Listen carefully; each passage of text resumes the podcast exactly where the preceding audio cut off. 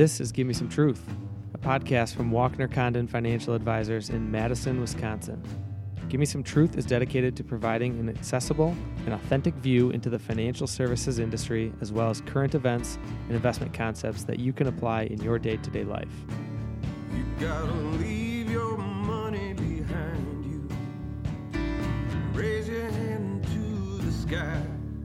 Welcome back to Give Me Some Truth. Today we have myself, Mitch, in the booth, along with Nate. Good morning, Nate. How are you doing today? I'm doing awesome. I am especially excited to talk about the topic today, which is a little extension of a recent blog post that we got some good feedback from our clients, and it's around the topic of giving. But first, Nate, let's have a little fun. What is a band that we recently talked about going into this podcast that you're really excited about potentially going to see? Yeah, I uh, this uh, I'm I'm more fired up than usual uh, at this podcast because uh, a band that I enjoy, uh, known as Tool, is uh, coming to Chicago this summer, and that might not hit that band might not hit the radar of a lot of people that are listening. Um, but I I guess it's it's fair to say that my wife and I are kind of concert junkies, so. Uh, this is a uh, this is an exciting one for me, but uh, that, that's it's okay if it's just me getting joy out of that. That's okay. Um, I Nothing know that, wrong with that.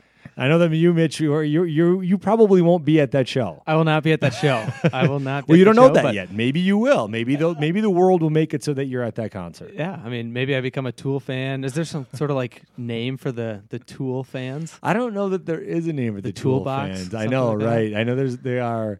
The, the, my favorite band of all time, Pearl Jam. I know that those are known as the Jamily. Oh, is the name of the uh, is the, kind of the fan base, but I don't know that Tool has. I do know that the lead singer, surprisingly enough, has his own um, vineyard and makes his own wine. really? Yeah, he Did not does. know that. So it's it's an interesting side He's a note. but businessman. We have to be careful here because Clinton and I got off on a tangent on the last podcast, And that lasted the entire podcast. Twenty-five minutes So later, with that, we we're were gonna still rein it in. about deli sandwiches. We are going to so- rein it in. We have a topic which which I did introduce at the beginning, and we're going to get to that topic. That topic is giving. And again, it's linked to a blog post that we got some really good feedback from some clients and, and people that, that aren't clients, quite frankly, as well, from the blog post. And that was about this time of year. It's December, it's the holidays, and people are giving charitably. So I think what we wanted to discuss today was there's a lot of good things that come from charitable giving. And there's also some potential pitfalls, which we also want to address to make sure that the audience is aware of. So we're going to go through some of those things. Now, oh, looks like you had something to say. No, there. no, you're good. Oh, all right. So uh, to kick it off, though, we want to go through some numbers. Now, giving is something that this particular season is is very rampant. People are giving, but what are the actual numbers that back that up? And we're going to reference a Giving USA, which is an organization that my buddy, shout out to Joe Lanus of the First Tee. He's a director of a nonprofit in town in Madison, Wisconsin. Here, he pointed me towards this source, and do you have any guesses, Nate, right off the bat? How much was given in 2017? Because this is a report. The report was written recently in 2018, but in 2017. Um, it's got to be a number with a B, right? It's got to be in the billions. It is the billions. Um, I, I, I'm not going to come anywhere close. I would say uh, hundred billion. Okay, quadruple that. Over 400 billion in 2017 was given charitably, and that was actually the first time that that this group has been doing the report, and they, they're synced up with the University of Indiana School of Philanthropy. Looks like 410 billion. And that was the first time that's ever been done in 2017. And some of the reasons for that are well, stock market's been going up, the economy's still been strong since mm-hmm. recession, so people are giving. Now, who who is giving though? Any, any guesses on that, Nate? Right. See that? Yeah. The I would, being that I was so wildly off on on the um, on the number, it would strike me as um, to make sense that the the the biggest donors would be um, organizations. Um, but I have a feeling that's probably not right either. Yeah, so organizations play a, a big part. So if you could, you know, you count f- foundations as organizations and corporations, but that's only well, a little over a fifth, we'll call it. But actually, collectively, when you look at individuals, close to seventy percent of giving charitably, that 410 billion comes from individuals. So it's a pretty big number, obviously. So this is something serious to to the United States, and th- then they go to a number of different places. And then, without going too far down that rabbit hole, religious organizations, you know, a third of the money is going to religious organizations. There's educational organizations, children, human services, health, all these different areas that are, are typically looked at as as good things. Now, so we know a little bit about where the giving comes from, where it goes, right? But part of the discussion, part of the link that we want to help our clients with and the listeners of the podcast is okay, it's good. It, it's shown, there's studies shown that organizations can typically use these funds in a better way that maybe we could on our own. It's shown that you might be happier, healthier even by giving. But then we want to talk about some pitfalls too and things to be aware of. So, Nate, do you have any thoughts on some of, of the things that I mentioned, the good of charitable giving? Why why is this good? And why at this time of year do we, we start to see this increase? Yeah, I think it's uh, some of it is um, kind of tried and true. Has been has been um, you know part of the culture of of the United States going back you know literally hundreds of years. I mean, we can kind of almost trace it back to you know when the when the country got involved in um, you know m- you know massive um, kind of country wide um, events like World War One, World War Two. I mean, you, you know, you saw a, a tremendous amount of charitable giving. So I think it's part of our culture just in general. But I think more recently, what you've seen is. Um, when you look at the kind of push by by way of you know Bill Gates and Warren Buffett and some of the people that have made commitments to giving you know large large portions of their of their net worth um, doing it in a charitable way, I think that's almost I don't want to say a newer development, but I just think this idea of of um, kind of giving huge amounts of of um, of people's net worths uh, to charity is something that has kind of a lot more traction in the last probably 10 to 15 years than maybe it had before that. Um, and it's good. the, the, the issue is not that um, um, people should look at it critically. I think the issue is that in a lot of cases, when we deal with good, quote, good topics or good um, ideas, people then get the idea that more is always better, right? And I think it can also be kind of represented as a bell curve, right? More is not always better, or just because something is good, doing it kind of in, just a um, non-planned and um, just a kind of spur of the moment uh, way can can really lead people down the wrong path. And so one of the things that we want to talk about um, when it comes to charitable giving is having a budget for how much you want to give on a year over year basis. And I know it sounds somewhat strange to kind of blend the idea or marry the idea of budget to charitable giving, but it, it can often be, um, I don't want to say um, misconstrued, but the idea of a budget is really just to help us understand uh, how we're allocating our money in certain areas. And if we don't do the same thing with charitable giving and we kind of blindly give to an undetermined amount of charities, uh, in the end, what we can ultimately do come January, February is realize, oh my gosh, I gave significantly more than maybe I could have afforded to give, or maybe that I gave to way more charities because they all sounded good um, than, than I probably should have for uh, you know where my financial plan uh, puts me in life. Correct. It, it helps even before you get to that step of what am I going to give to an organization that I'm really passionate about. Even stepping back from that, having the plan around your budget is important before figuring out what that charitable Exactly, number right. is, right? Because then once you get to charitable giving, whether it is at year end or whether it's on a monthly basis throughout the year, having that line item is easy to do if everything else is in place, right? You can have a line item right on the budget there. Here's my charitable giving. Here's what I can afford.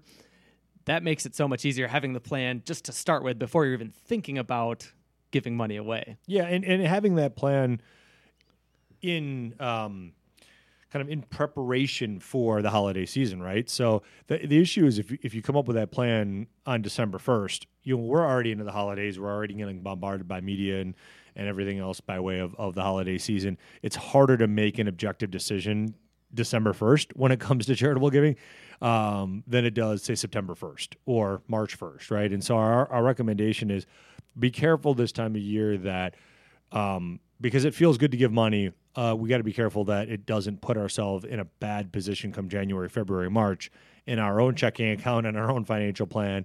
Um, you know, and, and where uh, our other obligations might lie. Well, think Giving Tuesday. Do you remember seeing Giving Tuesday Right. on your on your Yeah. Facebook or social Right. media feed, right? And pretty much any connection that you have to some sort of nonprofit or people involved, you probably saw something come through on Giving Tuesday. Now, that might have technically been in November this year after Thanksgiving, but eh, regardless, if all of a sudden Giving Tuesday comes, you're like, "Oh, that's a great idea. I want to give to every single one of these places that I see on my news feed." Right. yeah, it might not be the best way to Right. approach it. Yeah, it we we linked it. I mean, before just kind of getting in, in um, prepared for the podcast here, we kind of used an analogy or linked it to the idea of making a major home improvement in your home. Right. I mean, it's easy to let that home improvement go from. I mean, people have heard us talk about this before, but you know, a fifty thousand dollar home renovation can easily turn into a seventy or a hundred or one hundred and fifty thousand dollar home renovation if we're not careful.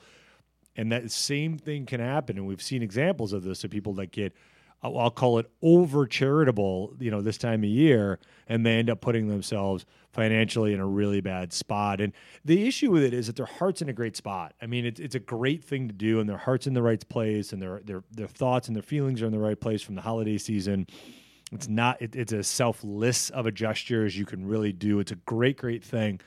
But there is a limit to how much we should be doing because if we start to hurt our own financial situation and put ourselves in our in, in a bad spot, then ultimately we're the ones that are going to need the charity at some point in the future because we've given too much, and and that can be something that can lead to uh, a bad situation for us, you know, just personally.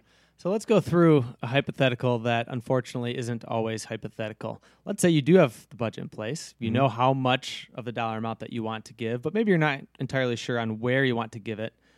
And you get a phone call from some number that you don't recognize. Maybe it's a different area code. And they say, hey, you know, we're this great organization. We'd love to have you support our cause. Please give us your information and we'll make sure that the money goes to the appropriate cause. What are your thoughts on that?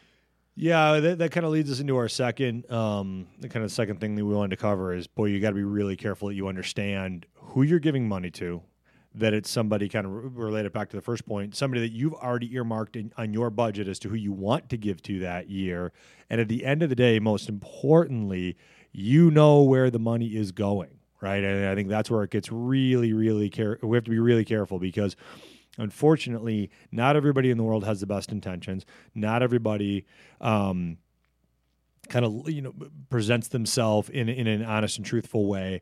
And there's a lot of nefarious people that also know that this is a charitable time of year, if we want to kind of refer to it that way.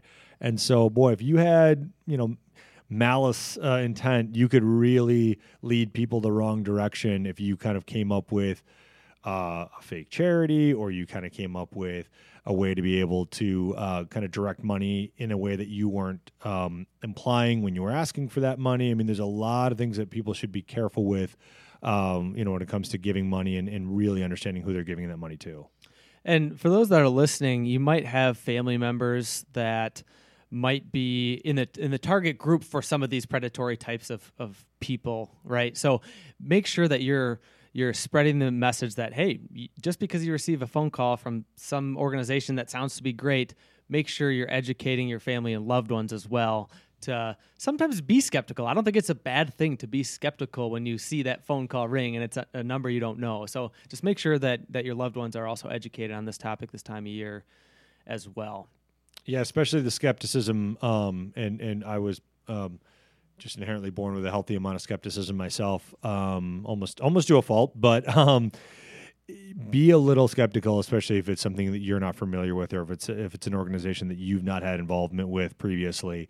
The rule of thumb would be if it's a new organization that you're giving to this year for the first time, as opposed to one that you've given to for the last 10 years, do your due diligence and make sure you fully understand that organization before um, committing any money to that organization. And the parallel that I'll draw there, if we could uh, kind of reference it back to investments, is if it's a new investment that you're going to put money into that you've never heard of before or unfamiliar with, be very, very, very sure that you understand how that investment works and you understand all of the ins and outs, the goods and bads of it before you put money in there, as opposed to an investment that you've maybe used for the last five to 10 years.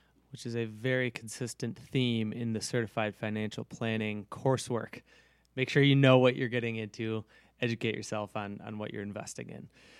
All right, let's let's go to another path down this charitable giving here. So, how does this potentially relate to estate planning in charitable giving?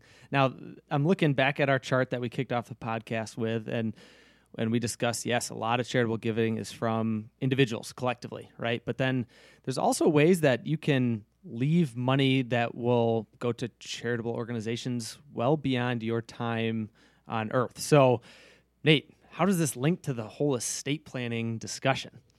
Yeah, i- i- it's it's uh, kind of it can be, I should say, directly related to estate, and, and also to even take a step back from that and broaden the conversation even further, which is, you know, the impact that it has from a tax standpoint, right? And we can talk about that as well for for just a minute here, but. Um, we give money, generally speaking, we give money charitably because we um, we think it's the right thing to do. We want to better a certain cause. We want to, um, as as Mitch said, kind of pay it forward, as as that uh, you know that, that popular movie from from a while ago said. Um, But we can individually benefit as well. Exactly, and I think that's the piece of it that that um, we don't want to forget about. It shouldn't be the main reason why we do what we do, but it should be a a component of it. And so, understanding what your charitable donation is going to mean to you from a tax standpoint, and then also what it's going to mean to you from an estate planning standpoint, um, can have big, big impact. And It can have the, the implication of that can be can be um, pretty big on how we should do what we do, and um, you know the, the the means that we um, that, that we do to be able to get the money to that charity. Absolutely. And I, my mind was going slightly tangential here, but I, I was thinking of I've read articles on people giving in, in their estate giving some of their assets to like a pet, you know, their furry friend. right, exactly. And I'm I'm really wondering in this study here, is that accounted for? You know, is that considered a, a charitable giving? But Probably not, because the pet's not a charity. A pet's so not a charity. right? It would just It be like a beneficiary. ah, yeah, beneficiary charitable giving is probably probably not the same thing there. But I think the point you were making um, is there are multiple ways to be able to benefit how you want your your um, charity slash beneficiaries to be benefited by that gift. It can be done while you're alive. It can be done while you, or you know, uh, um, you know, posthumous after you've passed away, uh, or it can be a combination of the two. Um, you know, what what are some of the ways that we've seen that happen, Mitch? I'm sorry, say that again.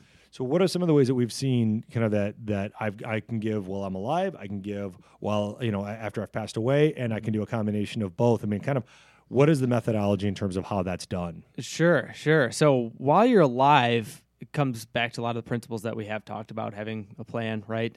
And a lot of times it's going to be connecting to organizations that you're you're already a part of. You're already volunteering.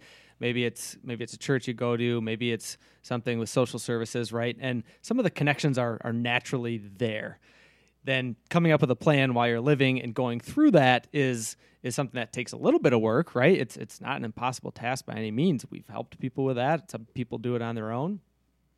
Then when it comes to when you're not living, right? There's still involves some work while you are living.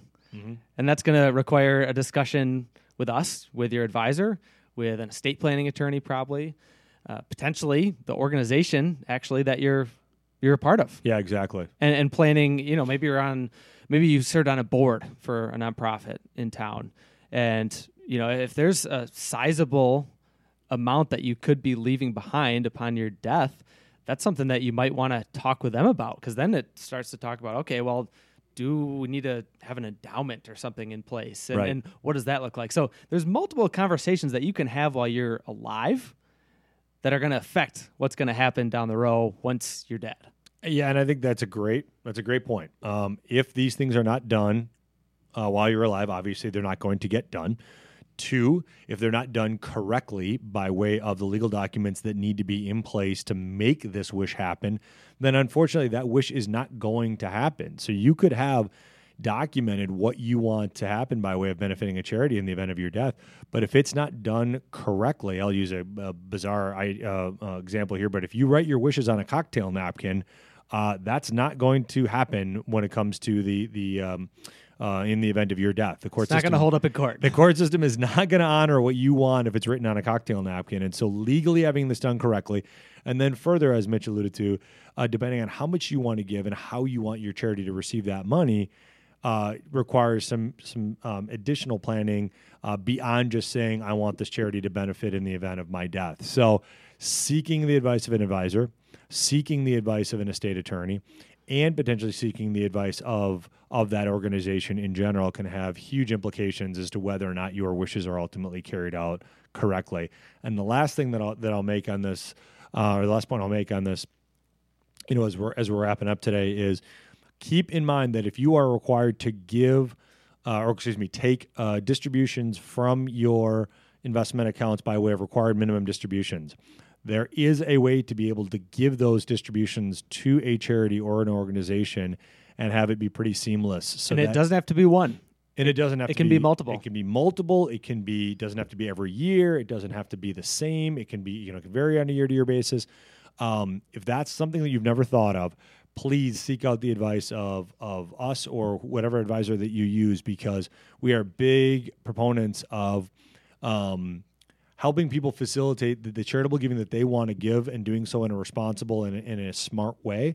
And in some cases, um, giving by way of your required minimum distributions can be a great way to facilitate, um, you know, those those uh, charitable endeavors. Not in every case, um, but in a lot of cases, that can make uh, a ton of sense for people. So, um, at the end of the day, we want to make sure that our that our clients and the, the people that are listening to this are getting the money that they want to go where it needs to go and that they're doing uh, so in, in, in lack of a better way to say it in a responsible way responsible to their own financial plan um, which again you'll, you've heard this We're sound like a broken record on this but it harkens back to the financial plan if you don't have the financial plan in place it's going to be very difficult to have a, a good understanding of how much you can give um, charitably and not hurt yourself in in that process um, please, if you do not have a financial plan with the advisor that you're using, come and see us, talk to us. Um, it's just it becomes the the central focus of so many of these retirement uh, related decisions. Yes. So, in summary, this is an important topic, and we have the numbers like we kicked off to to back that up. Right, billions of dollars on an annual basis are are given charitably. So it's a big topic. It's part of someone's financial plan, as as Nate was just talking about, and there's some pitfalls. Right, so. This is something that we continue to talk about throughout the year. At any given time, reach out. If you have questions, feel free to message us, email us, call us you name it. We are accessible. You can get a hold of us, and we would love to incorporate this into your plan. This is Give Me Some Truth, and we will talk to you next time. You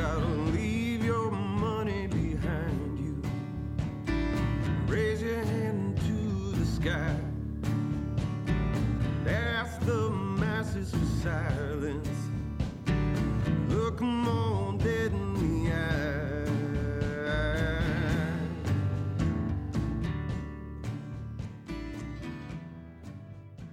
Advisory services are offered through Walkner Condon Financial Advisors LLC, a registered investment advisor in the states of Wisconsin and Texas. Clint Walkner, Nate Condon, Jonathan Jordan, and Mitch DeWitt are investment advisor representatives of Walkner Condon. Guests on the podcast are not registered, and their participation in the podcast are limited to unregistered activities and will not be providing any advice that is investment related. Nor should any comments that guests make should be construed as giving investment advice. Content should not be viewed as an offer to buy or sell any securities mentioned or as legal or tax advice. You should always consult an attorney or tax professional regarding your specific legal or tax situation. Walkner Condon Financial Advisors LLC is not engaged in the practice of law. Whenever you invest, you are at risk of loss of principal as the market does fluctuate. Past performance is not indicative of future results. Purchases are subject to suitability. This requires a review of an investor's objective, risk tolerance, and time horizon. Investing always involves risk and possible loss of capital. Long term care, estate planning, insurance products, and tax advice are not offered through Walkner Condon Financial Advisors LLC. Walkner Condon works on a best efforts basis and does not guarantee any results. Past performance does not represent future results. Please see walknercondon.com for additional disclosures.